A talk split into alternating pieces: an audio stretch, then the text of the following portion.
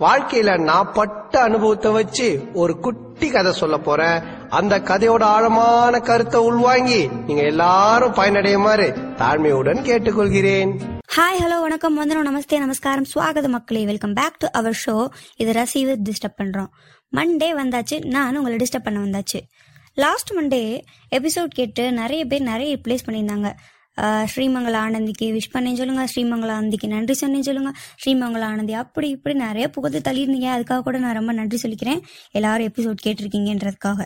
அப்புறம் last Monday அவளோட join பண்ணி உங்களை டிஸ்டர்ப் பண்ணேன். இந்த மண்டே யாரோட ஜாயின் பண்ணி உங்களை டிஸ்டர்ப் பண்ணலான்னு யோசிச்சுட்டு இருக்கப்ப நிறைய பேர் லிஸ்ட்ல இருந்தாங்க. யாருன்னு கேக்குறீங்களா? தளபதி விஜய் தல அஜித் அப்புறம் ஏ ஆர் ரஹ்மான் அனிருத் இந்த மாதிரி நிறைய பேர் லிஸ்ட்ல இருந்தாங்க. இல்ல. ஒரு வருஷத்துக்கு இல்லம்மா ரொம்ப பிஸி அப்படின்னு சொல்லிட்டாங்க. ஸோ சேட்ல சரி என்ன பண்ணேன் அதனால இப்போதைக்கு நான் மட்டும் தனியாக தான் உங்களை டிஸ்டர்ப் பண்ணி ஆகணும். வேற வழி இல்லை. ஸோ இந்த மண்டே என்ன கான்செப்ட் பத்தி பேசலாம்? பேசி உங்களை டிஸ்டர்ப் பண்ணலான்னு இல்லாத மூளையை கசக்கி யோசிச்சுன்னு இருந்தப்ப என் மம்மியும் டேடியும் சண்டை போட்டுட்டு இருந்தாங்க. கண்டுபிடிச்சிருப்பீங்கன்னு நினைக்கிறேன். அதே தான் நீங்க நினைக்கிறதே தான் உங்க வீட்ல உங்க அப்பா அம்மா சண்டை போடுவாங்களா? அப்படி போட்டா என்ன ரீசனுக்காக அதிகமா சண்டை நடக்கும்? சண்டை இல்லாத குடும்பமே இல்ல. பட் என்ன ரீசனுக்காக அதிகமா அடிக்கடி சண்டை வரும்? இதை நான் கேட்டப்போ நிறைய பேர் நிறைய பதில் சொன்னாங்க. பட் எல்லாரும் ஒரு நாலு ரீசனை தான் மாத்தி மாத்தி ரிப்பீட்டடா சொன்னாங்க. அது என்னன்னா எங்க வீட்ல காரணமே இல்லாம சண்டை போடுவாங்க. யூஸ்வலா எல்லா ஃபேமிலிலயும் வரும்ல அந்த ஒரு அண்டர்ஸ்டாண்டிங் இல்லாம நிறைய ப்ராப்ளம்ஸ் வரும். ட்ரிங்க் பண்ணிட்டு வந்தா சண்டை தானா வந்துடும் வேற எதுக்கு? காசுக்கு தான் காரணம் இல்லாம போடுவாங்க மெயினா சண்டை போட்டுக்கிட்டாங்க அப்படின்னா பினான்சியலா எல்லாம் அந்த வீட்ல வர மணி ப்ராப்ளம் தான். இதுதான். இந்த நாலு ரீசன் தான் எல்லாரும் மாத்தி மாத்தி சொன்னாங்க. அப்பா ட்ரிங்க்ஸ் பண்றாரு. அதனால தான் எங்க வீட்ல அடிக்கடி சண்டை வரும். எங்க வீட்ல சண்டை போடலாம் காரணமே தேவையில்லைங்க. அதெல்லாம் காரணம் இல்லாமே வரும். ஃபினான்ஷியல் இஷ்யூஸ் பண பற்றாக்குறை காசு இல்லாதனால எங்க வீட்ல அடிக்கடி சண்டை வரும். அண்டர்ஸ்டாண்டிங்ன்ற ஒண்ணு கொஞ்சம் கூட இல்ல. இதனால தான் எங்க வீட்ல அடிக்கடி சண்டை வரும். இதே ரீசனுக்காக தான் உங்க வீட்லயும் சண்டை போடுறாங்களா உங்க பேரண்ட்ஸ் இல்ல வேற ஏதாச்சும் அஞ்சாவதா ஆறாவதா ரீசன் வச்சிருக்கீங்களா?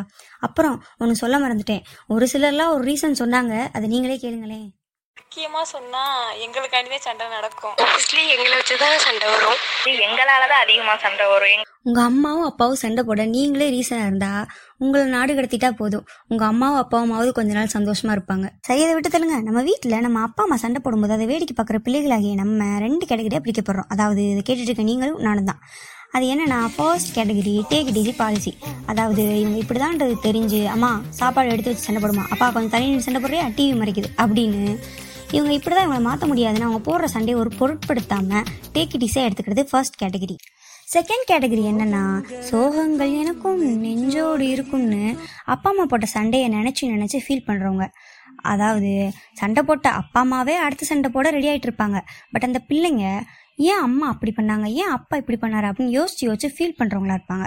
ஸோ இதான் செகண்ட் கேட்டகரி நீங்கள் இதில் எந்த கேட்டகரின்னு நினைக்கிறீங்க? நான் எப்பவுமே டேக் டிசி பாலிசி தாப்பா நீங்களும் என்ன மாதிரியே இருந்தா ரொம்ப சந்தோஷம். அப்படியே இருங்க. இப்பயும் எப்பயும் எல்லா விஷயத்துலையும். இல்லைப்பா நான் உங்கள மாதிரிலாம் இல்லை. நான் செகண்ட் கேட்டகரி தான். என்னாலலாம் என் பேரண்ட்ஸ் சண்டை போடுறதை எடுக்கவே முடியல. அது நினச்சி நினச்சி எனக்கு ரொம்ப டிப்ரெஷன் ஆகுது. ரொம்ப மனசுளைச்சலுக்கு ஆளாகிறேன் அப்படின்னு சொல்கிறீங்களா அப்போது உங்களுக்கு சிம்பிளாக ஒரு சொல்யூஷன் சொல்லவா?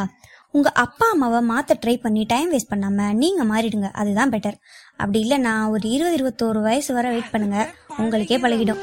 இருபது வயசுக்கு மேல இருக்க எல்லா குழந்தைகளும் என்ன சொல்றீங்கன்னு புரியுது.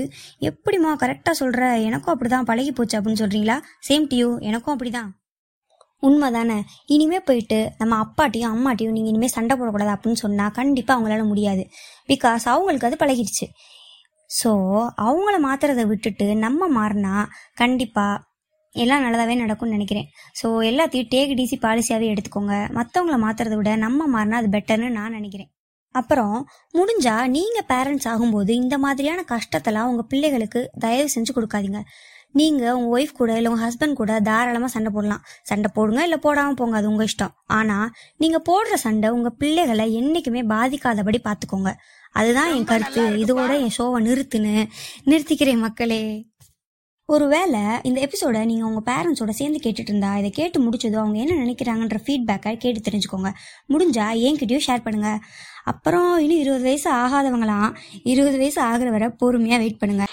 அதெல்லாம் காமெடியாக சண்டை போட்டுட்டு இருப்பாங்களே அதெல்லாம் நம்ம கண்டுக்க கூடாது. எதுக்கு? நான் சொன்ன மாதிரி இருபது இருபத்தோரு வயசு ஆனதும் வெறுத்து போய் பழகி போய் நீங்களும் இதே டைலாக சொல்லுவீங்க.